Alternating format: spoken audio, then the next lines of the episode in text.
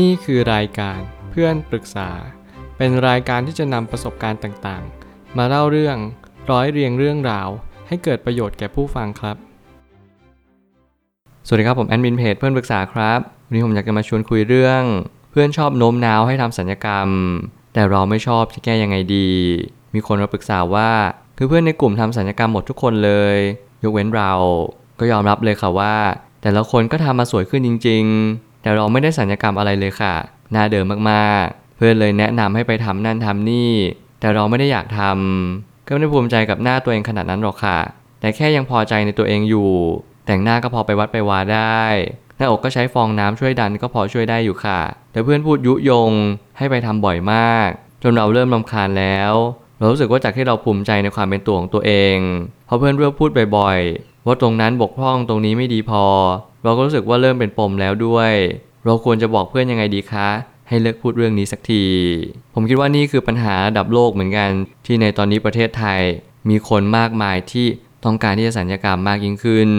ไม่ว่าจะเป็นซอฟต์พาวเวอร์จากเกาหลี หรือแม้กระทั่งการที่เราเห็นสื่อต่างๆ มากมาย ไม่ว่าจะเป็นเพื่อนรอบข้าง ผู้คนในสังคม รวมถึงอินฟลูเอนเซอร์ต่างๆ ให้เรา ดูเข้าไปในโซเชียลมีเดียแน่นอนว่าเรากำลังเห็นผู้คนกำลังแต่งเสริมเติมแต่ง ไม่ว่าจะเป็นความสวยที่เพิ่มมากยิ่งขึ้น หรือไม่ว่าจะเป็นความร่ำรวย สิ่งใดก็ตามที่ถูกฉาบทาทั้งหมดทั้งมวลเรากำลังเดินตามทางสิ่งเหล่านั้นอยู่ ซึ่งแน่นอนเราก็ต้องดูกลุ่มเพื่อนเราด้วยว่ากลุ่มเพื่อนเราชอบอะไร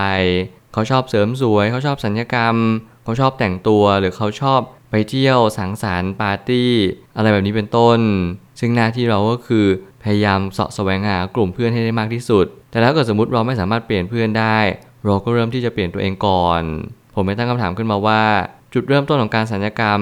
ไม่ใช่เพียงเพื่อความสวยงาม แต่เป็นการสัญญกรรมตกแต่งมาจากอุบัติเหตุ หรือว่าความผิดปกติอย่างอื่น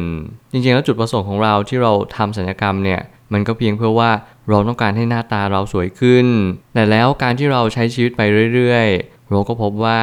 บางจุดบางสิ่ง บางพอยต์ของหน้าเราเนี่ยมันไม่ได้สวยงามอย่างสิ่งที่มันควรจะเป็น เราเกิดการเปรียบเทียบ เราเกิดการที่เรามองเห็นตัวเองทุกๆวัน แน่นอนมันเป็นเรื่องของจิตวิทยาความสวยงามยิ่งเรามองอะไรซ้ำๆความสวยงามนั้นจะลดลง นี่จะเป็นเรื่องที่เป็นธรรมชาติมากๆที่จะเกิดขึ้นกับมนุษย์ทุกๆคน หน้าที่เราก็คือเรียนรู้เข้าใจ และตระหนักว่าทุกสิ่งทุกอย่างที่เราเป็นในทุกๆวันนี้ มันคือสิ่งให้เราถูกหล่อหลอมมาจากสังคมแวดล้อมเป็นส่วนใหญ่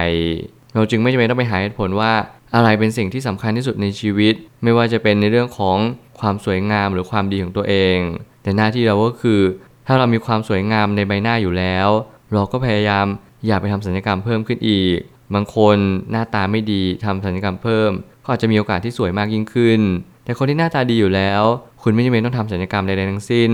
หน้าที่คุณคือรักษาเยียวยา แล้วก็ดูแลหน้าตาคุณให้ดีที่สุดดีกว่า ซึ่งไม่ว่าอะไรจะเกิดขึ้นคุณต้องประเมินตัวเองเสมอ อย่าพยายามฟังใคร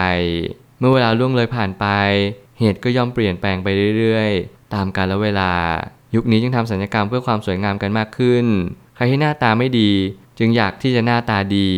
แล้วนี่เป็นเหตุผลที่สำคัญยิ่งในยุคสมัยนี้นั่นคือ เราทุกคนจะเป็นต้องสวย ความสวยนั้นเข้ามาแทนที่ บริบทในสังคมมากขึ้นเรื่อยๆ สิ่งเหล่านี้ก็จะมีอิทธิพลต่อคนที่ไม่สวยหรือคนที่ขี้เหร่ไปโดยปริยาย แน่นอนว่าผมไม่ได้บอกให้ทุกคนขี้เหร่หรือไม่สวย แต่ผมกำลังจะสื่อว่า ถ้ายิ่งเราให้ค่านิยมกับความสวยมากเท่าไหร่ เราก็ยิ่งไม่มีพื้นที่ของคนที่ไม่สวย แน่นอนหน้าตาดีมันย่อมมีชัยไปกว่าครึ่ง เราย่อมมีหน้าที่การงานที่เข้ามาหาเรา ไม่ว่าเป็นความสัมพันธ์เพื่อนหรือแฟน ก็ย่อมเข้ามาทักทายเราบ่อยครั้งมากยิ่งขึ้น มันคือหน้าตาอย่างเดียวหรือเปล่า ชีวิตมันคือการตั้งคำถามใหม่ว่า หน้าตาเป็นแค่ส่วนหนึ่งเท่านั้น แต่แล้วสิ่งที่สำคัญกว่านั้นก็คือนิสัยหรือความคิดของคนคนนั้นเอง ผมก็ไม่เถียงว่าหน้าตามันก็เป็นเหมือนด่านแรกมันเป็น first impression ของความรู้สึกของทุกๆ คนที่เขากำลังมองมาที่เรา แต่แล้วการปรับเปลี่ยนบุคลิก แต่แล้วการที่เราดูแลตัวเองมากขึ้นเรื่อยๆ ผมก็ยังเชื่อเสมอว่าบุคคลนั้นๆ เขาก็มีโอกาสที่จะสวยมากยิ่งขึ้น ตามแบบฉบับของเขาเอง เราทุกคนไม่สามารถจะสวยเหมือนกันได้หมด ยิ่งเราสวยเหมือนกันเขาอาจจะมองว่าพิมพ์นิยมแบบนั้น อาจจะไม่ได้มีความสวยอีกต่อไป นั่นก็เพราะว่ายิ่งเราเจอสิ่งสิ่งใด ซ้ำไปซ้ำมา มันจึงไม่เกิดความแตกต่าง พอมันไม่เกิดความแตกต่างปุ๊บเราก็จึงหอยหาสิ่งที่มันแตกต่างมากยิ่งขึ้น ในอนาคตการ ผมก็มีความคิดว่าคนที่ขี้เหร่อาจจะเป็นคนสวยก็ได้เช่นกัน ความสวยงามของใบหน้าได้เข้ามามีอิทธิพลในการเลือกคู่ครอง เข้าทำงาน และปัญหาในการเข้าสังคม หากเรามีหน้าตาที่ดี ก็ย่อมส่งผลให้เพิ่มโอกาสเข้ามาได้มากยิ่งขึ้น และนี่ก็เป็นข้อเท็จจริงหนึ่งในสังคมเช็กเช่นเดียวกัน และนี่จะเป็นเหตุผลหลักที่ทำไมทุกคนถึงต้องแต่งตัวสวยงาม แต่งหน้าให้มันดูดีมากยิ่งขึ้น สิ่งเหล่านี้เป็นสิ่งที่เราถูกหล่อหลอมกันมานมนานมากๆ นั่นก็คือการที่เราต้องมีบุคลิกภาพที่ดีไม่ว่าคุณจะอยู่ตรงไหนบริบทใดคุณก็จะเป็นจะต้องมีความดูดีเป็นทุนเดิมอยู่แล้ว สิ่งเหล่านี้เป็นสิ่งที่ เน้นย้ำว่าเราควรจะเปลี่ยนแปลงตัวเองในแง่มุมใด หากว่าเราทำศัลยกรรมแล้วเราดีขึ้น ประเมินจากหมอที่เขาทำศัลยกรรมโดยตรง ประเมินจากสิ่งที่เราดูบุคลิกภาพของตัวเองว่า ถ้าเสริมตรงนี้มันดีขึ้นจริง ๆ เราก็ลองลงทุนกับสิ่งตรงนี้ดู แต่แล้วการที่เราเจอเพื่อนที่พูดบ่อยๆ และเราเสียความมั่นใจผมเชื่อว่า นี่อาจจะไม่ใช่ประเด็นหลักจริง ๆ ในชีวิต ความสวยงาม เราแค่เบื่อเราแค่เซ็ง เราแค่นอยว่าทำไมเพื่อนถึงพูดบ่อยๆ แต่แล้วถ้าเกิดสมมติเราเริ่มมองเข้ามายังจิตใจของเพื่อนดู เราก็จะพบว่าทุกคนต้องการความสวยงามเป็นทุนเดิม เราทุกคนพยายามอยากจะสวยมากยิ่งขึ้น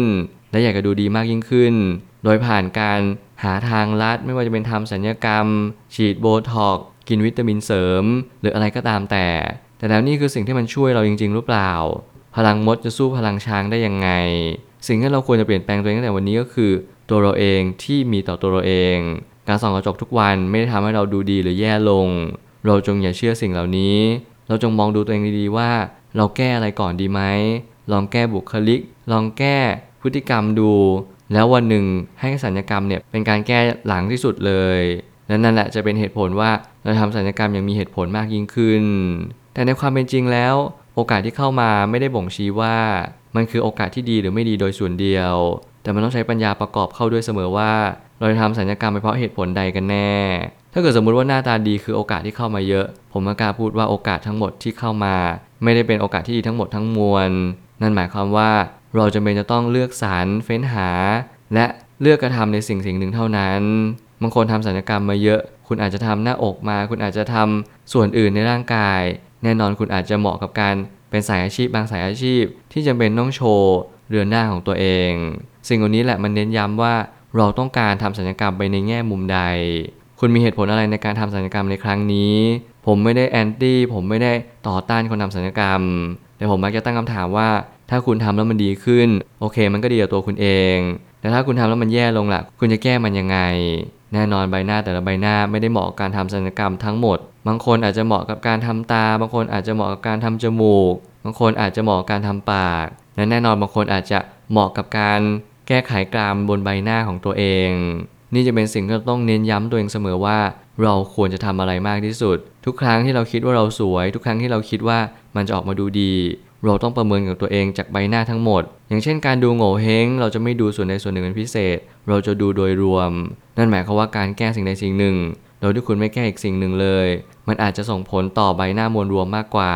ซึ่งคุณก็เป็นจะต้อง พินิจพิจารณาอย่างยิ่ง การฟังเพื่อนฟังเพียงแค่ เป็นการที่เขาพูดไปเรื่อยๆมากกว่า อย่าใส่ใจมาเป็นอารมณ์ การเปลี่ยนแปลงเพื่อนอาจจะไม่เป็นฐานะที่เป็นไปได้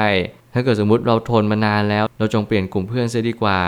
ลองดูเพื่อนที่เขามีไลฟ์สไตล์ที่ตรงกันกับเราในอีกแง่มุมหนึ่ง เขาจะชอบรักสวยรักงาม แต่เขาไม่ได้ชอบทำสัญญกรรม เพราะเขาว่ารักสวยรักงามเนี่ยมันไม่จำเป็นต้องทำสัญญกรรมกันทุก ๆ คน บางคนเขาก็ทำสิ่งอื่นต่อไปด้วยเดี๋ยวนี้แหละจึงเป็นสิ่งที่เราต้องกลับมาเน้นย้ำตัวเองว่า เราเป็นคนยังไงจริงๆแล้เราค่อยตามหาตัวเองอีกแง่มุมหนึ่ง เพื่อให้เราจะเหวี่ยงตัวเองไปในจุดที่เราเหมาะควรมากยิ่งขึ้น สุดท้ายนี้ ทั้งนี้ ไม่มีคำว่าผิดหรือถูก แต่ถ้าเราอยู่ในกลุ่มเพื่อนที่ชอบทำสัญญกรรมเป็นปกติ วันๆเพื่อนๆ ก็จะคุยแต่เรื่องความสวยงามของใบหน้า และรูปร่าง มันจึงเป็นปกติของกลุ่มกลุ่มนี้เท่านั้นเอง และนี่ก็จะเป็นความเป็นปกติของกลุ่มเพื่อนคุณ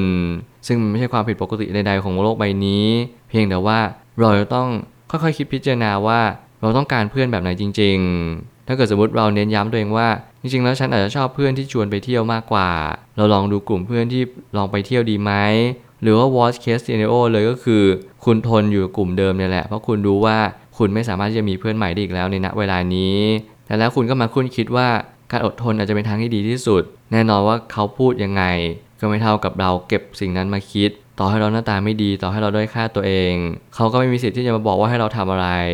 หน้าที่เราเท่านั้นที่จะต้องตัดสินใจว่าเราจะทำสัญญกรรมนี้ หรือจะไม่ทำสัญญกรรมนี้อีกเลย อย่าพยายามให้ใครมาบงการชีวิตว่าเราต้องทำยังไงกับหน้าตัวเองแต่จงรู้จักหน้าตัวเองว่าหน้าเราเหมาะกับอะไรมากที่สุด ประเมินตัวเองและปรึกษาหมอสัญญกรรม ถ้าเกิดสมมติวันหนึ่ง คุณต้องการทำสัญญกรรมจริง ๆ สิ่งนี้สำคัญมากกว่าอารมณ์ชั่ววูบหรือว่าเพื่อนโน้มน้าวมากกว่ามหาศาลเลย จงเรียนรู้จักตัวเอง รู้ว่าหน้าเราทำอะไรแล้วดี รูปร่างเรา แต่งตัวแบบไหนแล้วปัง สิ่งเหล่านี้มันเป็นสิ่งที่เน้นย้ำว่าเราจะเปลี่ยนแปลงตัวเองได้มากยิ่งขึ้น และบุคลิกภาพของตัวเองก็จะดียิ่งขึ้นต่อไป ตามการและเวลาที่เราได้ใส่ใจตัวเองมากขึ้นตาม ผมเชื่อว่าทุกปัญหาย่อมมีทางออกเสมอ ขอบคุณครับ รวมถึงคุณสามารถแชร์ประสบการณ์ ผ่านทาง Facebook Twitter และ YouTube และอย่าลืมติด Hashtag เพื่อนปรึกษาหรือ f r ร e n d t a l k ด้วยนะครับ